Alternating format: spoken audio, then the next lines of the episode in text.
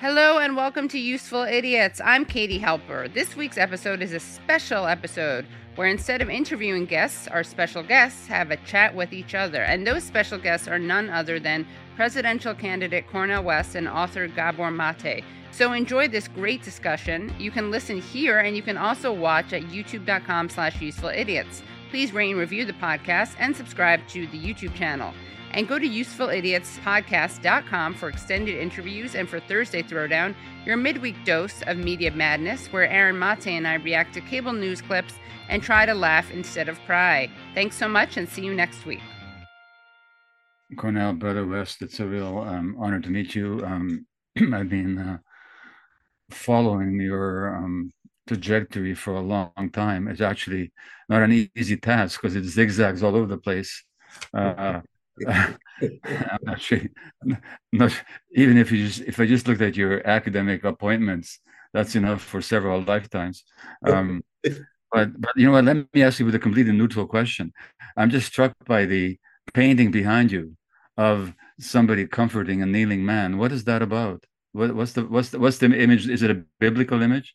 Oh yes, yeah. This is this is one of the last great masterpieces of Rembrandt the prodigal okay. son that sits now okay. in St. Petersburg, but it's a uh, it's right. Rembrandt just giving it his all along. The the Gustav Klimt, the kiss as well on the other side. Right. Uh, but I just want to begin by saluting you, though, brother. I mean, you are one of the few favorites of my beloved wife, Anahita. Uh, she's a distinguished professor herself in psychology at Long Beach Community College. And uh, she has been singing your praises for many years and for very good reason.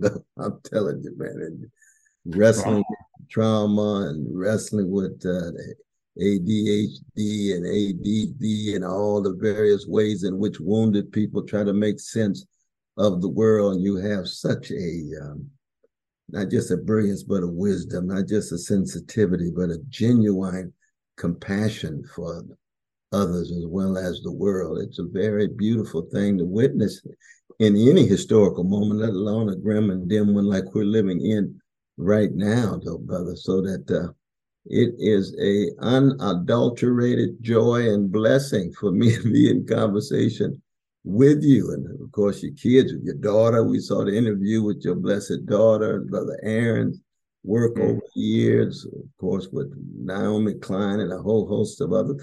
And the Canadian U.S. connection is a fascinating thing. It really is. I, uh, well, you know what? So let me tell you about the Canadian-U.S. connection. So I arrived in uh, Canada at age of 13 from Hungary as a refugee after the anti-dictatorship revolution, anti-communist uh, revolution in 56. We got him in 57. And um, in the fall, I was going to school here in Canada, and all my classmates were listening to the World Series of baseball. You know, and uh-huh. I come from Hungary, where our team was one of the best football teams in the world for several years in the 1950s. In fact, we, we didn't lose a game for several years. And anyway, what was I was struck by that this baseball series between two American teams, they called it the World Series. And I thought, what are you talking about? The world? It's only one country. and and I thought to myself, only the Americans are arrogant enough to call that the world, and only the Canadians are stupid enough to believe it. You know. so, so that's the Canadian American connection. that's so very, very true, though, brother. Well, I can tell you this too that uh, Budapest has always meant so much to me because when I was coming along in my early 20s. Uh, I was reading every word that the great Georg Lukács had published from Soul and oh, yeah. Form, the yeah. Theory of the Novel, History and Class Consciousness, powerful stuff on socialist realism, even his ontology. I wrote a long essay that I published in the early 80s on his uh, his ontology that he wrote at the end of his life. But I mean, Lukács has got to be one of the towering intellectuals of late European modernity from the collapse of the Austrian-Hungarian Empire all the way through the Soviet Union. I think he died in 71, which is uh is 20 years before the collapse of the Soviet Empire. You know, he uh That's right. Well, he yeah, he was one of the ones in Eastern Europe who still maintained an independent mind because, you know, it actually what strikes me is there was a propaganda system there under the communist regimes, um, but kind of everybody could, everybody could see through it, you know, so that mm-hmm.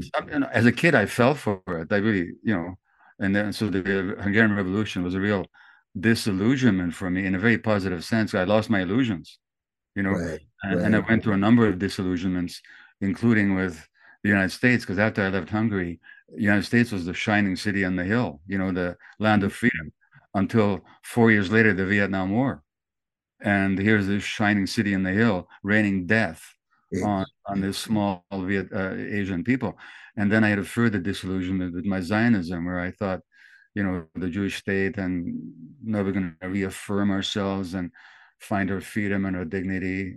Except I didn't realize that this happened at the expense of another people. Right. So, so, so Lukács was one of these people that did open the wedge of disillusionment with what was going on over there.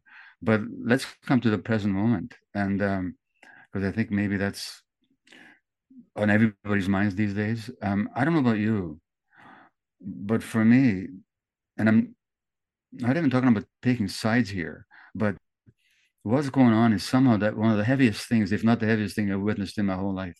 Mm. And I, I don't know how to compare tragedies. I don't know how to compare suffering. And I know in Vietnam, 3 million people died, 50,000 Americans, um, 3 million Vietnamese. In Iraq, half a million or so civilians, you know. Um, right, right. But there's something what was going on right now that seems heavier and darker. Maybe because, and I, I wonder what you got to say about that. Maybe because we're witnessing it happening in real time. Right. You know, right. but do, do you do you have a sense that there's some special darkness going on right now? Or, or, or that people are experiencing maybe on both sides all sides of this issue i just wondering what your sense of it is on the emotional, spiritual level.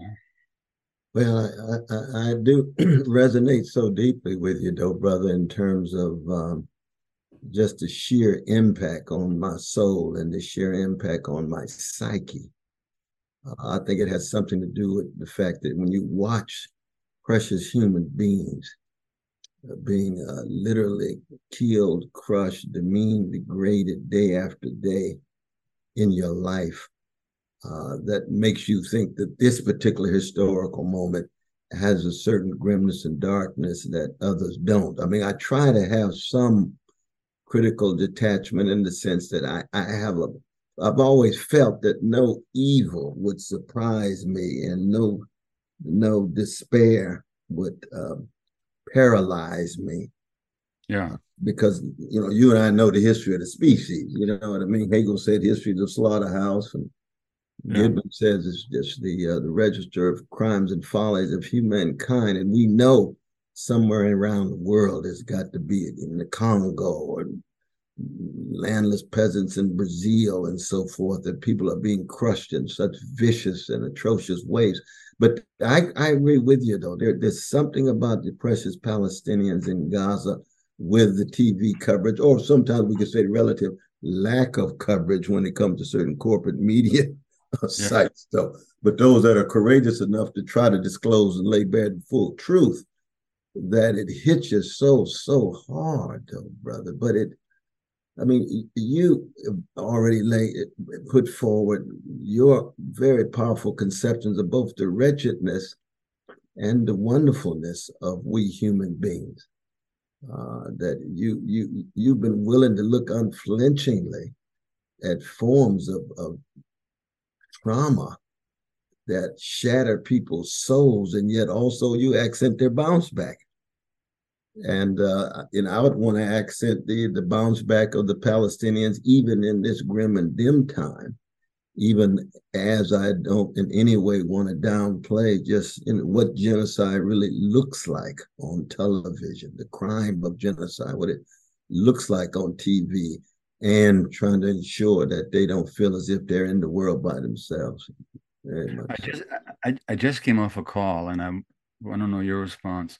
Um, mm-hmm. I, I, teach a certain kind of therapeutic program. It's called Compassionate Inquiry, and we have hundreds of students around the world, um, including Palestinians and Israelis. Mm. And uh, my Israeli students have been um, deeply disappointed in me because, or some of them have been, because they say that I speak on this issue with full empathy, um, compassion for the Palestinians, but not for the horror that struck the Israelis on October the 7th. And I have to kind of cop to that because sometimes when I'm trying to speak to the history of this, and I'm so aware of the history that's not been told, as you mentioned, the history of the one side has not been told in the West. Um, right. The history of indigenous people generally is not told. The history of indigenous people or black people is not taught in the in the United States. The history of indigenous people only now is beginning to be taught in Canada, and certainly has been missing from the discourse internationally. Um, the experience of the Palestinians. So when something happens, I tend to jump in and speak to that, perhaps without sufficient compassion for the shock and horror that Israelis and Jews experienced on October the 7th. Now, how would you address that one? Well, one, I would want to defend you because I have seen you now on a number of interviews, and I'm talking about interviews that could go on for an hour, an hour and a half. And me and Anahita, we sit here and listen to every word. And hmm. I see you coming with a very, very strong, and not just a critique, but a humanistic condemnation of the killing of innocent people. And you always begin with saying October 7th is not justifiable. There's no conditions under which one can put forward a compelling argument that somehow it it it it it, it was justified. Uh, but then you move right into context and you say this context in no way is intended to displace that particular moment, but you don't begin with October 7th. You go back to the Balfour Declaration, you go back to, to 1948, you go back to 1967, and so forth. So I would want to defend you on that. It could be that our, our precious Israeli brothers and sisters want you to dwell and to linger and to stay on that uh, much longer than maybe you do, but you stay on it for me long enough to let the world know that you're you you've got a humanistic reading. It is by humanistic, I just mean you're concerned about common humanity, but also tell the truth about suffering wherever it is taking place. So I see you as much more consistent than uh, the, these Israeli students but given you know their situation or given the lens to which they look at the world maybe they just wanted more more words more time spent on their suffering as opposed to the suffering of those almost 4800 precious children who uh, who have been killed and 12,000 of course if they say it's about 10 or 11 but they've got two 2500 in the rubble that they can't find so there's a good chance that they've already gone. But I, I but I, I, you, you and I know that you know in the end, it's not a matter of taking sides. It's a matter no. of engaging in a fallible but courageous quest for truth, and keeping track of humanity wherever you find it. And when you tell the truth about you know the history of occupations and the history of dominations, the history of subjugations, uh, you always connected to your precious family uh, in terms of the crimes of Europe, and you make that very, very clear. And I think that's that's uh, that's a, a, as it ought to be. But you and I, we're always going to be, in some sense, misunderstood, misconstrued. We get ready for character assassination. We get ready for being marginalized and pushed to the periphery when it comes to trying to tell truths about peoples whose suffering has been rendered invisible for so long in the mainstream narratives. It's just it's just a fact. You and Brother Pappé and Finkelstein and the others, the Chomskys and Stanley Aronowitzes and others, my dear friend Edward Said. Uh, that's always been the case, and so we we're, we're, ready for that. But what I do love about your uh, your your your I would call it discourse is too abstract, but your intellectually informed way of bearing witness is that you do have a humility that's very rare. Hmm. Very, very rare. Uh, uh, much as I love Noam Chomsky, Noam Chomsky is not the most humble brother in the world. You know I mean? He just, he's got a Cartesian sensibility. This is clear. This is distinct. This is transparent. I'm laying bare, and he's so often right, and we love him for that. But you yeah. come across, you know, it's almost uh, it's like Chekhov. I think Chekhov for me is the greatest literary artist of late late modernity. And Chekhov always have this sense of humility, sensitivity. I could be right. This is my view and opinion. I've been thinking about it for decades, but I'm open to critical ch- challenges to it. So you open yourself to Socratic energy, Socratic dialogue. That's a rare thing, my brother. That's mm. very, very. What? Where do you think you got that from? I mean, what? What? It, it had something to do with family. I'm sure it has something to do with your intellectual uh, mentors. Where does that come from? Well, you know, first of all, anybody who knows me personally can tell you how arrogant I can become. I, I, always used to say, nobody's ever accused me of not being arrogant, you know. but but but when it comes to intellectual matters or historical matters or the matters that I've studied, uh, addiction or stress or illness, um, human development, I have a certain degree of confidence um, that once I've studied it and I've come to the conclusions that I've arrived at, it's not necessarily that I'm right, but I'm very well grounded in where I stand. So I don't have to come across as um, arrogant about it. Mm. I, can, hmm. I, can, acknowledge the possibility of me being wrong, and I'm just waiting for somebody to point out to me where I am, and where I am, I will admit it. You know, so it's a non. It's not so much humility as non-defensiveness. I would call it, because when I am arrogant, it's a defensiveness. You know, and when I'm confident about something, as I am on this Israel Palestine issue, because I've studied it inside and out for so many years, doesn't make me ultimately right, but I'm very confident on the ground that I stand on. Um, I want to come back to you. You've been through so much yourself. Um, you've been challenged so much. You've also spoken so much. Um, you bring so many different sensitivities to your work. I mean, there's your what you call your socialism. There, there's your incredible sense of music, particularly jazz, and I'd love to hear more about that sometime. Um, your your philosophical background, like your friend uh, Chris Hedges, you're a former theologian, a divinity student as well.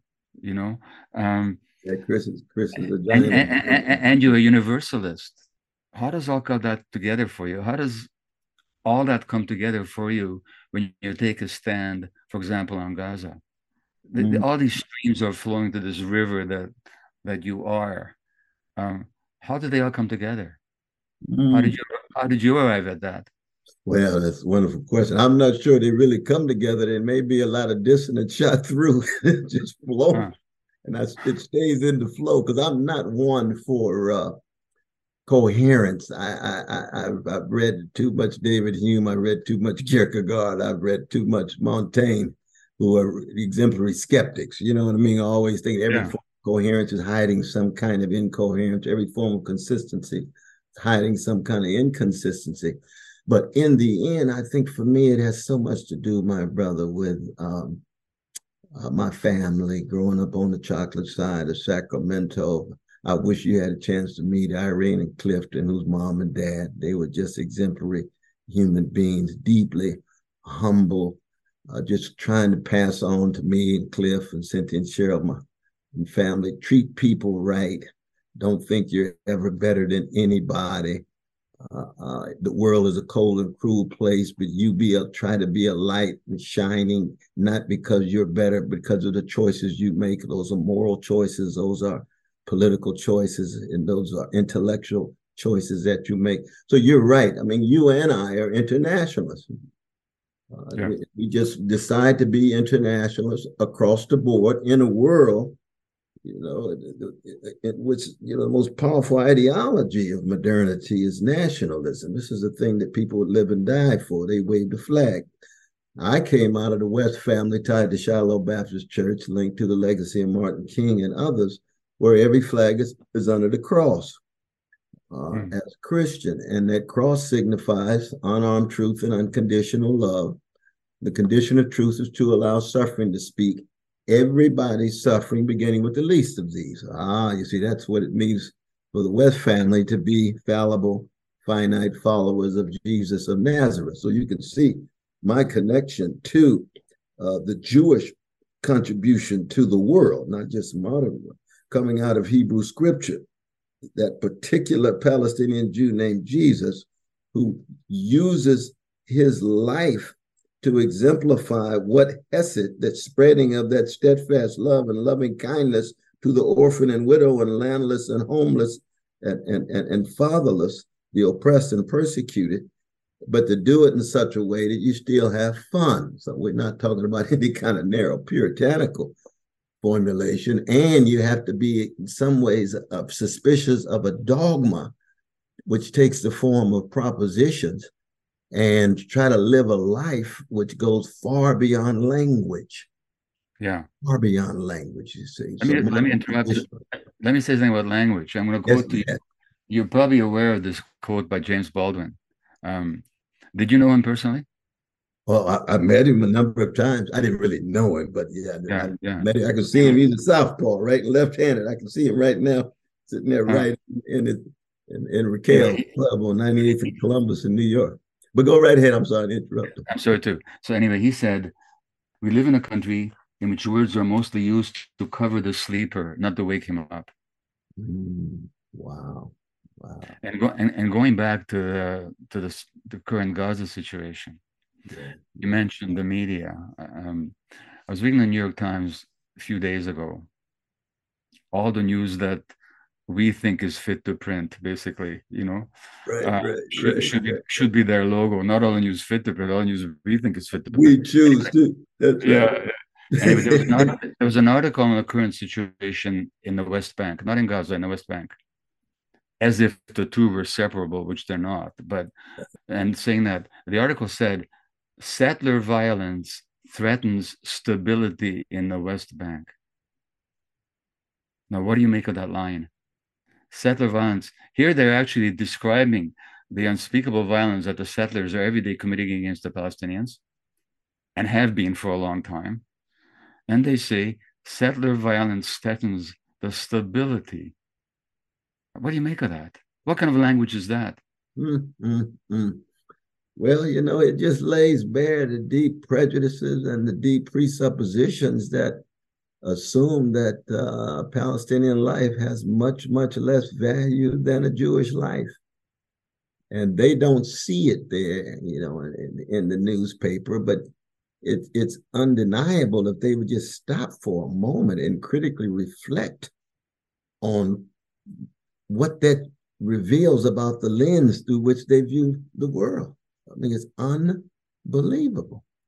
Uh, but you and I know, you know, this is often the case of uh, ruling classes. This is often the case of establishments. And you know that wonderful line that um, Henry James wrote to Robert Louis Stevenson No theory is kind to us that cheats us of seeing. No mm. theory is kind to us that cheats us of seeing. And you say to the New York Times writers, wow, you have been so cheated of seeing the rich humanity of Palestinians, so cheated in seeing the plight, predicament, the history of Palestinians in your own country. And here then in the New York Times then comes along and says, well, in fact, those lies that have been told about Palestinians that hide and conceal their suffering, we're going to per- perpetuate those. We're going yes. To... so stability, stability. Is the continued occupation and oppression, and a bit too much violence on the part of the settlers threatens that stability. I mean, I, am not even. I I don't imagine they're conscious of it. There was another article uh, maybe two months ago about spying between China and uh, and the United States and they talked about, on the one hand, in the front page, about how the Chinese brazen attempts to get information in the US and the US enhanced capacity to get information about China. this is front page stuff. So on the one side, it's, bra- it's brazen. On the other side, it's enhanced capacity. It's enhanced capacity. So I'm talking about the use of language here. I mean, as a philosopher, you must really be intrigued by the use of language. Oh, oh, absolutely. Well, you remember Karl Kraus, who was uh, one of the uh, Central European journalists theorist obsessed with language like his contemporary, the great Ludwig Wittgenstein himself. Mm. And he had talked about the ways in which language had become so thoroughly poisoned, so thoroughly bastardized, so thoroughly uh, misused and abused that uh, uh, it was it's it's hard to even think that you can use a counter language to to to demystify and to deconstruct and demythologize the lies that have been told. And that's very real. It really is. That's very real. I mean you know and i know. Uh, you know when you're talking about something like trauma you're talking about the body. You know you're talking about things that go far beyond language. And yet language is the only thing that we can still deploy in order to communicate in certain ways. But thank God for love and light. Thank God for silence and concrete examples that get far beyond language. And thank God for sound. I mean, that's one of the uh, reasons. Never, music yeah, plays an important role yeah. for oppressed people. You know, you yeah. know uh, Arthur Miller, who was my dear, dear brother, the great playwright. Yeah. You know, his play when he's talking about the uh, the Jewish brothers and sisters playing in orchestra in concentration camps, hmm. trying to show their forms of resistance, trying to show their forms of humanity and agency under the hmm. most indescribably evil conditions. And that language itself not only got in the way, but there had to be means by which they could still hold on to some sense of who they are as human beings without necessarily getting caught within a language that it becomes so thoroughly, thoroughly bastardized. And you see it in propaganda in America, be it the mainstream media, and you see it in propaganda in any any ruling class. You see it in Israel. Uh, I mean, you and I, you know, we got our critiques of the uh, the, the the Arab countries. You know, my own beloved wife, you know, she's Iranian, right? Hmm. And got an Iranian regime in place, treating its own people in a fascist way in the name of a of Islam, not the Islam of Malcolm X, yeah. but the Islam of, of the, the mullah. Yeah. And, and we try to be morally consistent about that across the board. But the fact that I mean, you know, United States is the mightiest empire in the history of the world, though, brother. And the fact that, well, and of course, if you look at Iran, we know there was a democratic election there that was That's deliberately right. subverted um, by the British and the Americans, which eventually led to the rise of the um, the current. Um, That's exactly right. You know, and so everything is all connected. Going back to music, my one of my favorite classic. I'm more into classical music than jazz. I'm a very not even a semi-amateur when it comes to uh, listening to jazz, although I do. But one of my favorite classical mu- uh, uh, musician is Shostakovich, who lived under um, the Stalinist regime. Yeah. And, listen, and there's so much truth and beauty in his music that he could never speak in his language. That's exactly. And right. and I very much just not imagine. I very much sense that jazz musician, jazz music in a certain sense is there's a certain subversive quality to it as well. Nice. I don't know if I don't know if I can hear it clearly enough, but I'm sure it's got to be in there. And what would you say about that? Well, you know, the great Amiri Baraka, also known as LeRoi Jones, yeah, his plays The Dutchman, when he talks about the brother on the subway with his saxophone blowing like he's Bird and Charlie Parker. And if he didn't blow that saxophone, he'd be probably engaging in more intense, even violent resistance. Yeah so that there's ways in which you know the music allows us to get out our rage and righteous indignation but it takes the form mediated through practice and discipline because as you know just like classical musicians with Vladimir Horowitz hunted down Art Tatum two of the greatest pianists of the 20th century they knew they were dealing with levels of genius discipline and tremendous yeah. uh, uh, practice but it does uh, uh provide a venue for us to try to affirm our humanity, affirm our creativity, touch other people's hearts and minds and souls, and then also be able to find some kairos moments, some meaningful moments in a world and a history that's overwhelmed by hatred and greed and fear and resentment and, and envy. You know, you, you might recall at the very end of Lévi-Strauss's uh, memoirs, he has that wonderful line. He says, The invention of mel- melody is the supreme mystery of the human science. Mm. When was melody even invented and created? Yeah.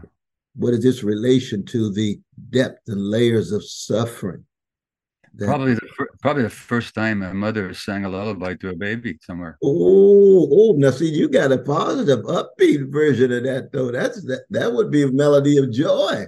Yeah, yeah, or soothing, or holding, or soothing. Yes, a care, love. You know. No, absolutely. You know. Absolutely. No, indeed. You know, uh, uh, Chekhov's short story called Rothschild's Fiddler. Oh, Chekhov yeah. is probably the only great Russian writer who did not have deep anti-Jewish sensibilities. We know Dostoevsky, with all of his genius, did. Yeah, he was an Tolstoy did.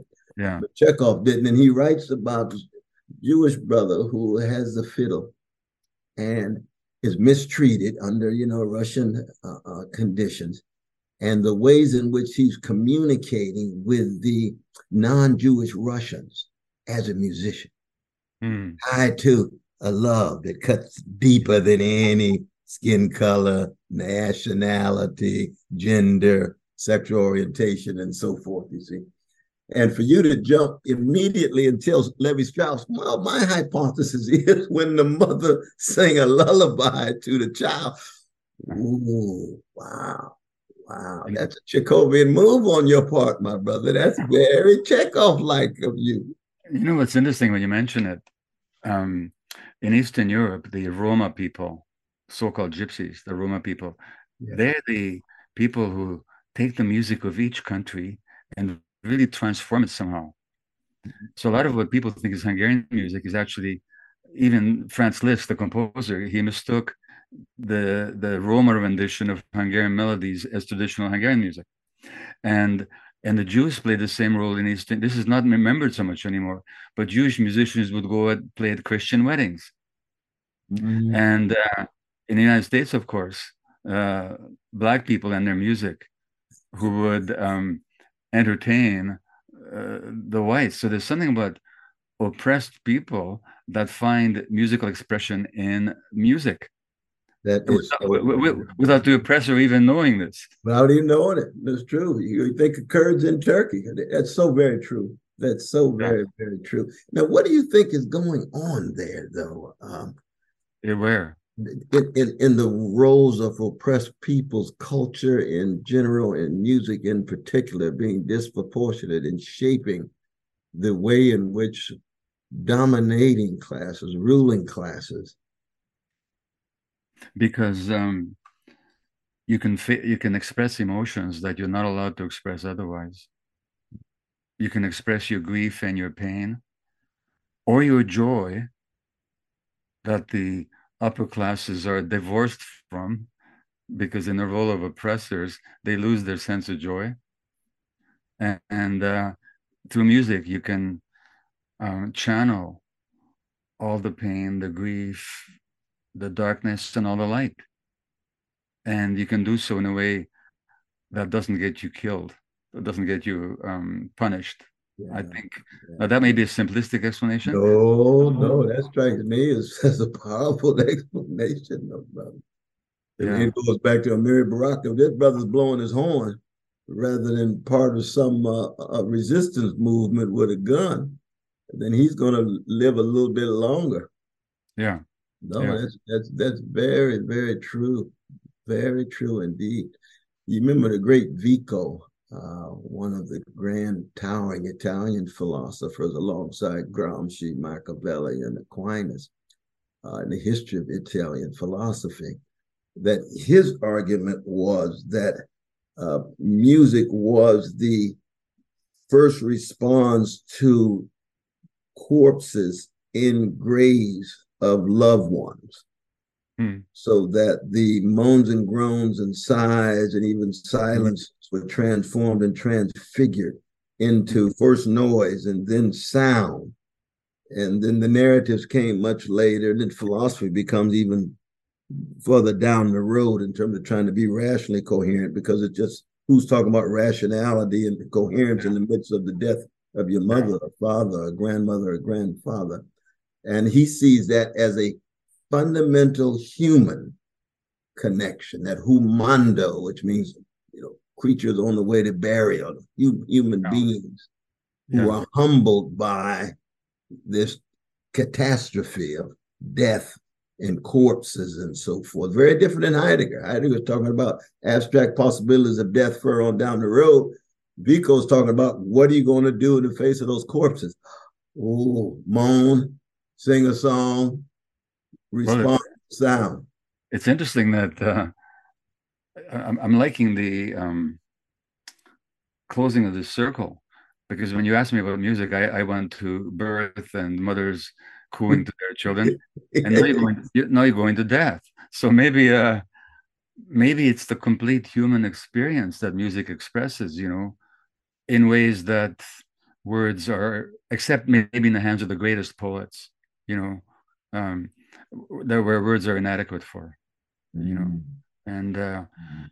which brings me back to the grief that I'm feeling these days. You know, yes, yes, yes. Like, like, quite apart from anything else, quite apart from what I think politically, quite apart from how I understand the history, quite apart from my frustration at the major media for just cheering on what I consider to be war crime upon war crime and not telling the truth, not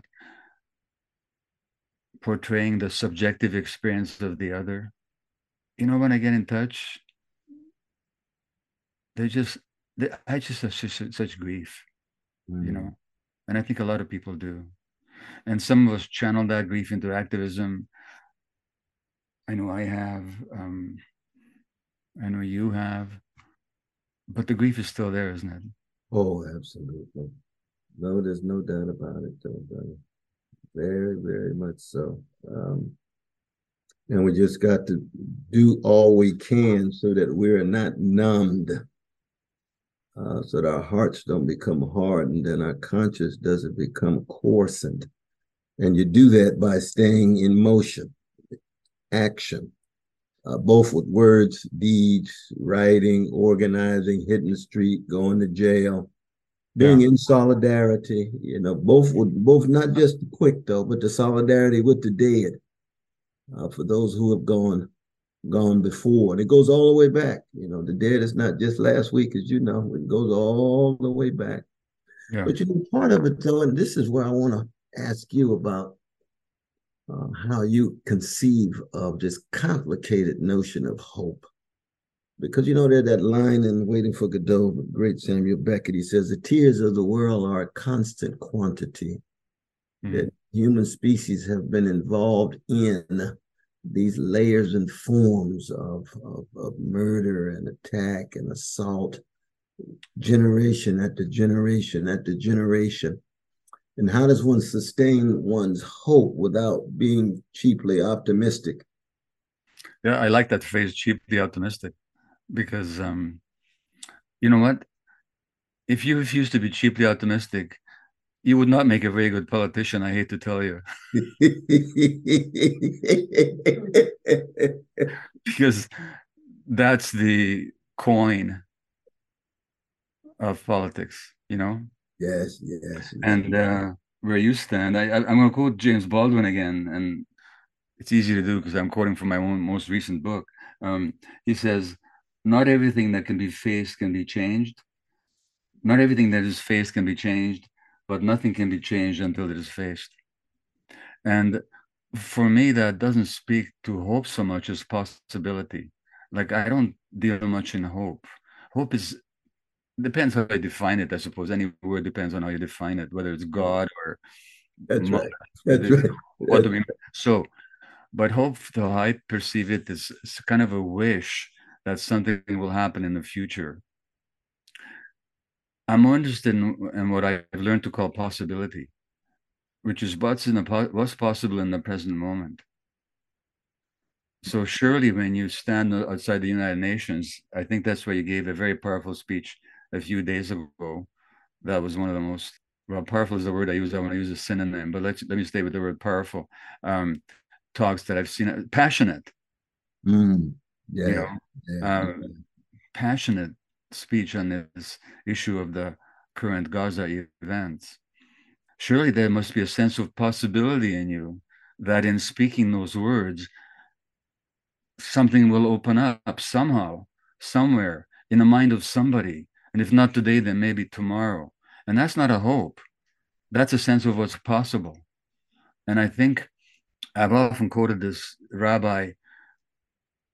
I don't know if it was Hillel or another rabbi who said this um, 2100 years ago, 2200 years ago, about 100 years before the birth of uh, Yeshua, Jesus you guys in English keep calling him Jesus. I call him by his Aram- Aramaic name. Yeshua. I love that. I love that. Yeah. I love that. Yeah. Absolutely.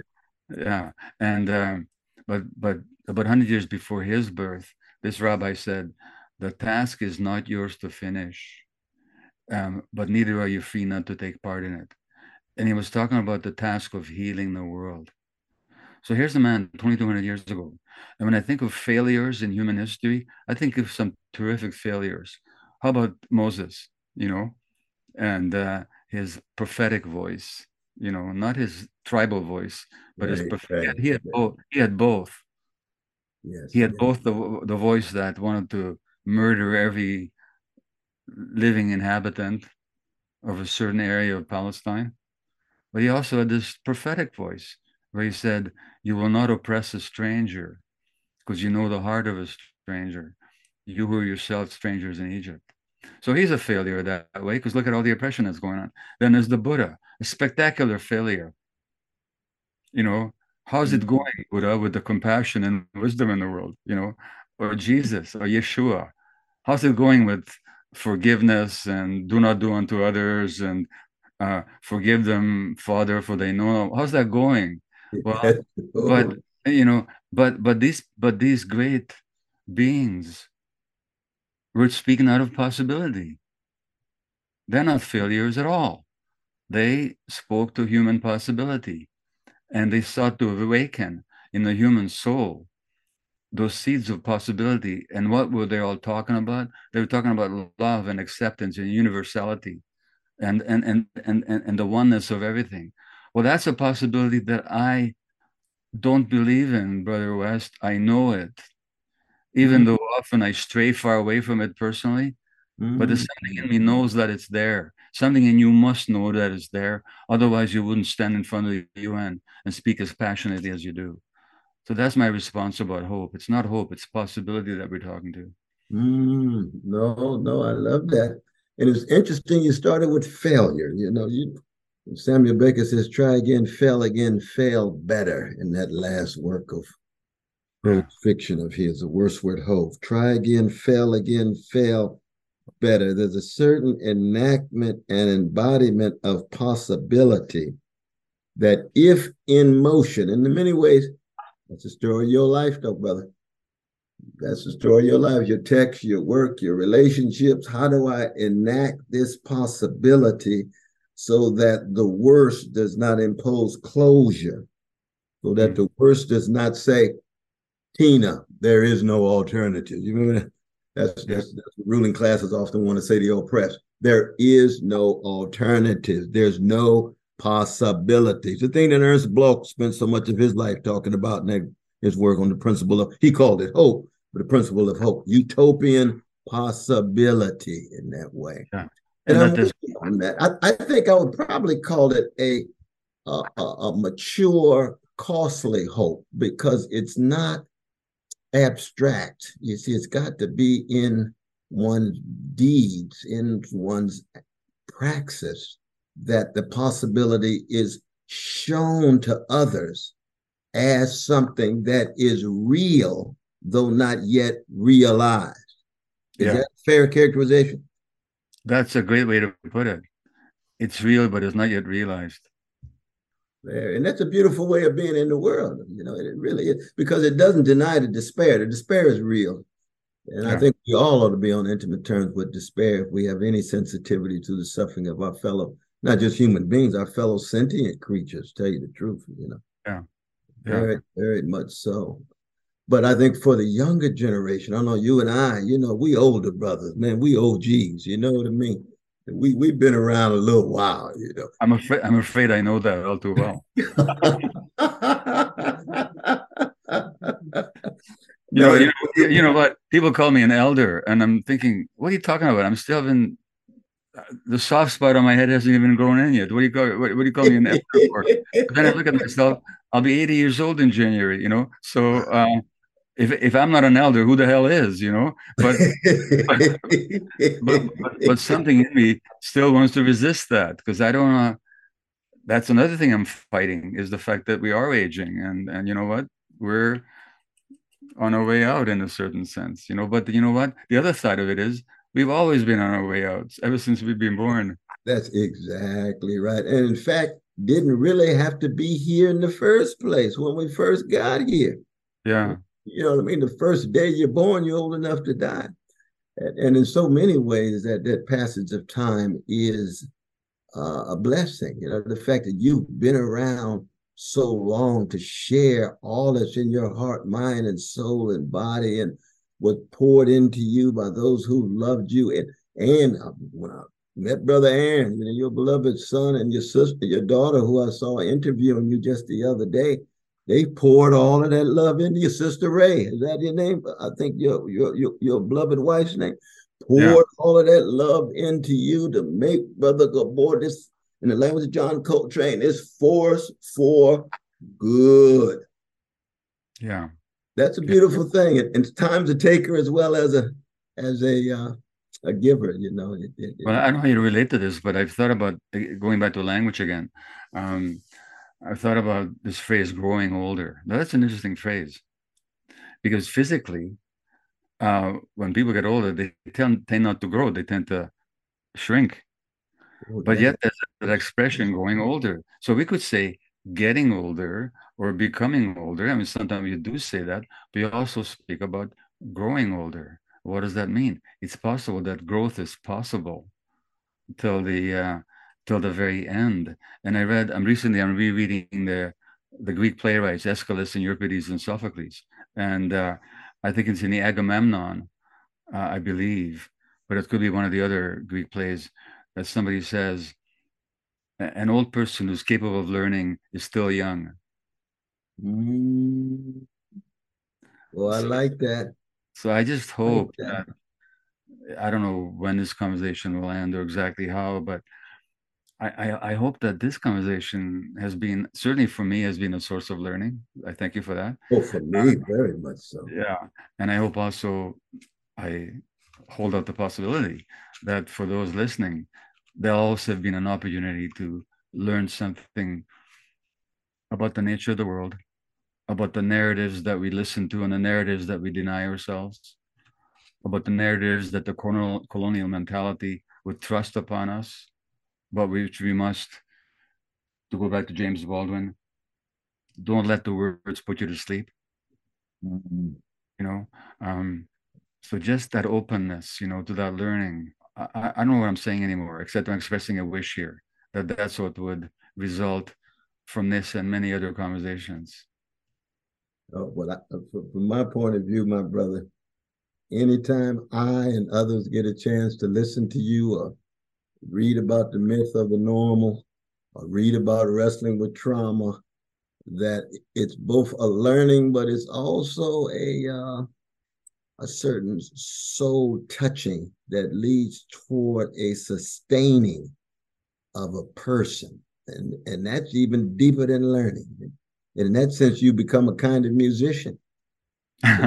Because the great musicians, they don't just teach us things, they touch us in such a way that they can both unsettle minds and empower souls and almost heal bodies in a metaphoric way. And of course, the Greeks used to think that certain music can actually heal people physically. I know Coltrane sure. You spent a lot of time reading about those Greek musicians associated with healing because he just wanted the music to yeah. help people, to empower people, to enable and ennoble people to the best of his ability. You know, one time he was blowing the horn, my brother, and he dropped the horn and started beating on his chest. November mm-hmm. 1966 at Temple University in Philadelphia.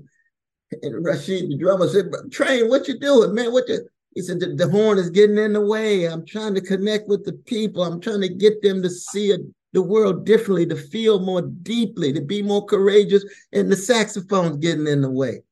Isn't that that's powerful, man? Well, do you know something? I had to laugh when you talked about me being a musician because do you know what a Proustian interview is?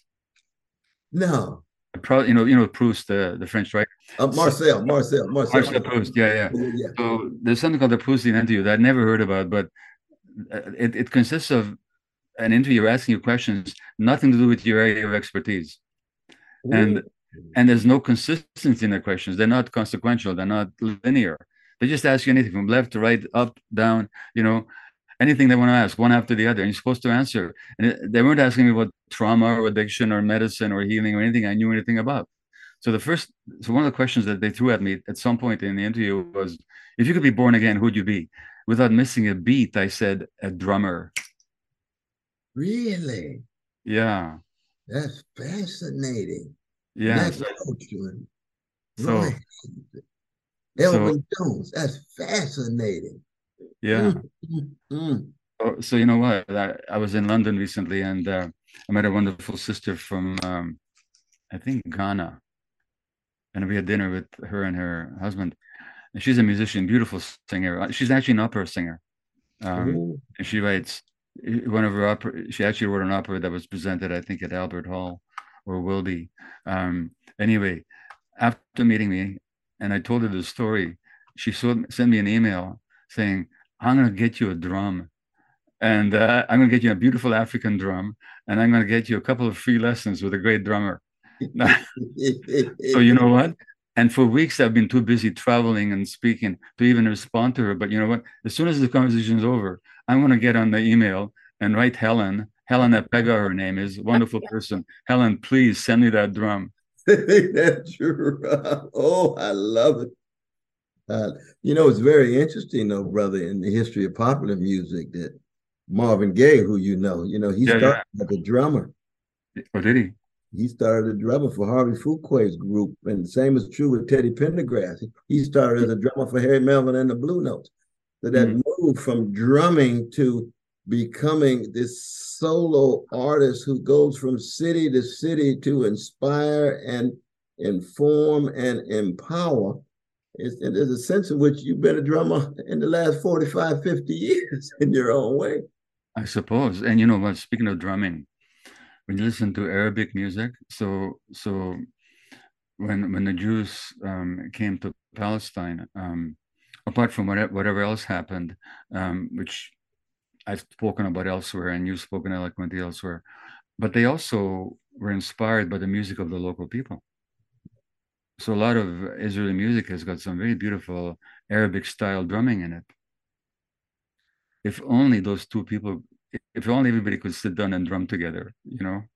Exactly. I mean, yeah. one way of looking at it is if our politics were one tenth as rich, honest, candid, compassionate, and visionary, and truthful as our great musical traditions, we'd have a very different kind of world, don't we? Well, on that note, let me ask you a final question then. So now you're running for the president of the United States, and I, I know you've been through a number of um, changes. You're going to run for the candidacy of the Greens or somebody else, and now you're running as an independent. What are you trying to do? And and that's not a. Sometimes when people say, "What are you trying to do?" It's like a condemnation, you know. No, I'm actually actually asking you, brother West, what are you trying to do? What are you what is the possibility that you're trying? What is the real that you're trying to realize here? Yeah, you know, it has everything to do with uh, what I've been doing for 55 years. Though, with brother, when Martin King was shot down like a dog, I was 14 years old. I made a covenant then and there that I would try to be a runner for truth and a runner for justice uh, until the day I died. Hmm. And uh, so the running for president is really a secondary thing in terms of it being subordinate to running for truth and running for justice. Hmm. And when you run for truth and you run for justice, uh, you really are concerned with the kind of things that you and I are, are, are, talking about in relation to music. It means that like the blues. The blues are preoccupied with catastrophe. You have to be honest about the forms of catastrophe in the history of the species, no matter who they are. Yeah. And not allow it to have the last word. The blues is about swing, which means you have to have a different conception of time, a different form of temporality, so that what? So that possibility is never snuffed out. Mm-hmm. It's never foreclosed. You're mm-hmm. always what Said used to call an unstoppable predilection for alternatives. Mm-hmm. And then yet the third, when it comes to uh, quest for truth and justice in my own black tradition, is improvisation, which is a form of practical wisdom, going back in some ways to phronesis, going back to the Greeks. Yeah. I mean, that, that is the fundamental uh, force, really, in Antigone. You know, Antigone, Creon, the other, they didn't have phronesis. They didn't bend. They couldn't bend. That's too right. tight, too dogmatic. Yeah. New circumstances. You got to be improvisational. So people view improvisation as if it's some kind of technical skill. No, no, it's a form of practical wisdom. It helps you get from womb to tomb with a certain dignity, to certain integrity. And so my whole campaign is just one little moment in this long, rich tradition of a Black people, a human people, a New World people at the deep humanistic and international level. And we'll see, because as you know, there's a good chance that Biden run out of gas, Trump end up in jail.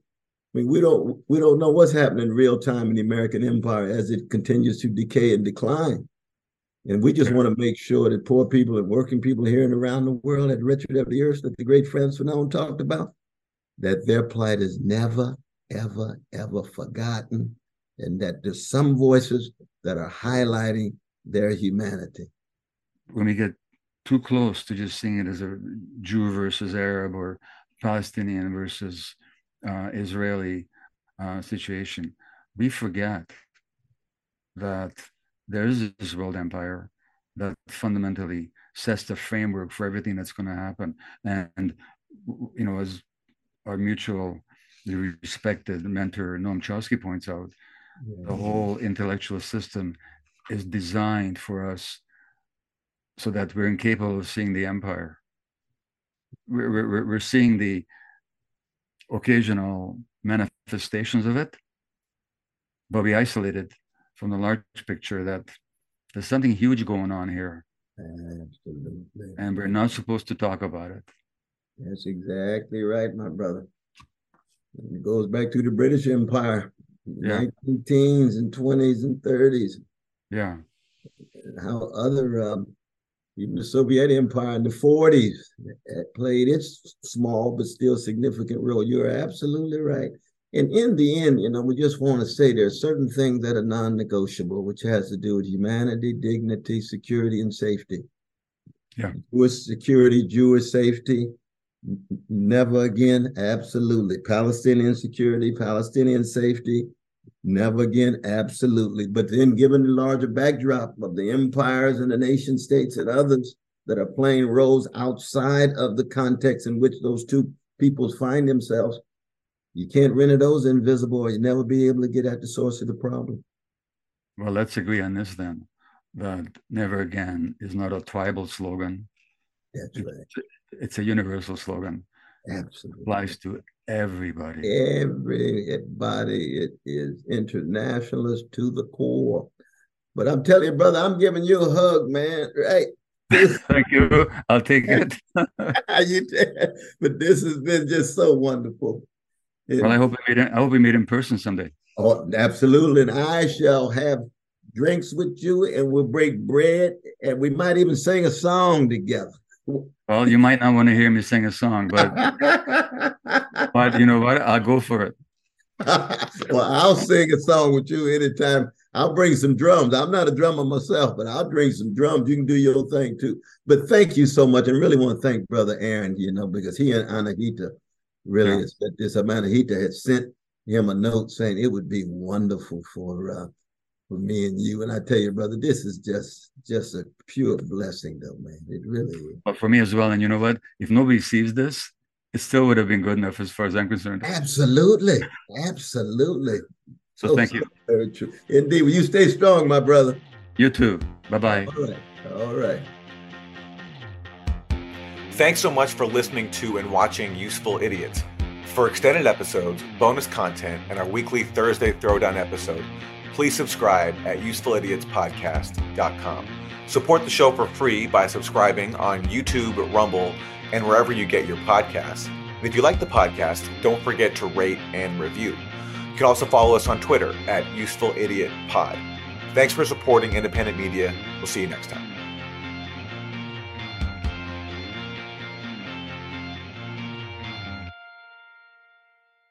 The Bigger Pockets portfolio of podcasts are worthy of your investment. We're having a real conversation as real real estate investors. New episodes available every day. It's important to buy where it makes money and not necessarily where you want to travel to. Bigger Pockets, On the Market, Rookie Real Estate, or Money Podcast. The purpose of flipping is to create more cash so then you can reinvest into other types of properties. The Bigger Pockets Podcast on YouTube or wherever you listen.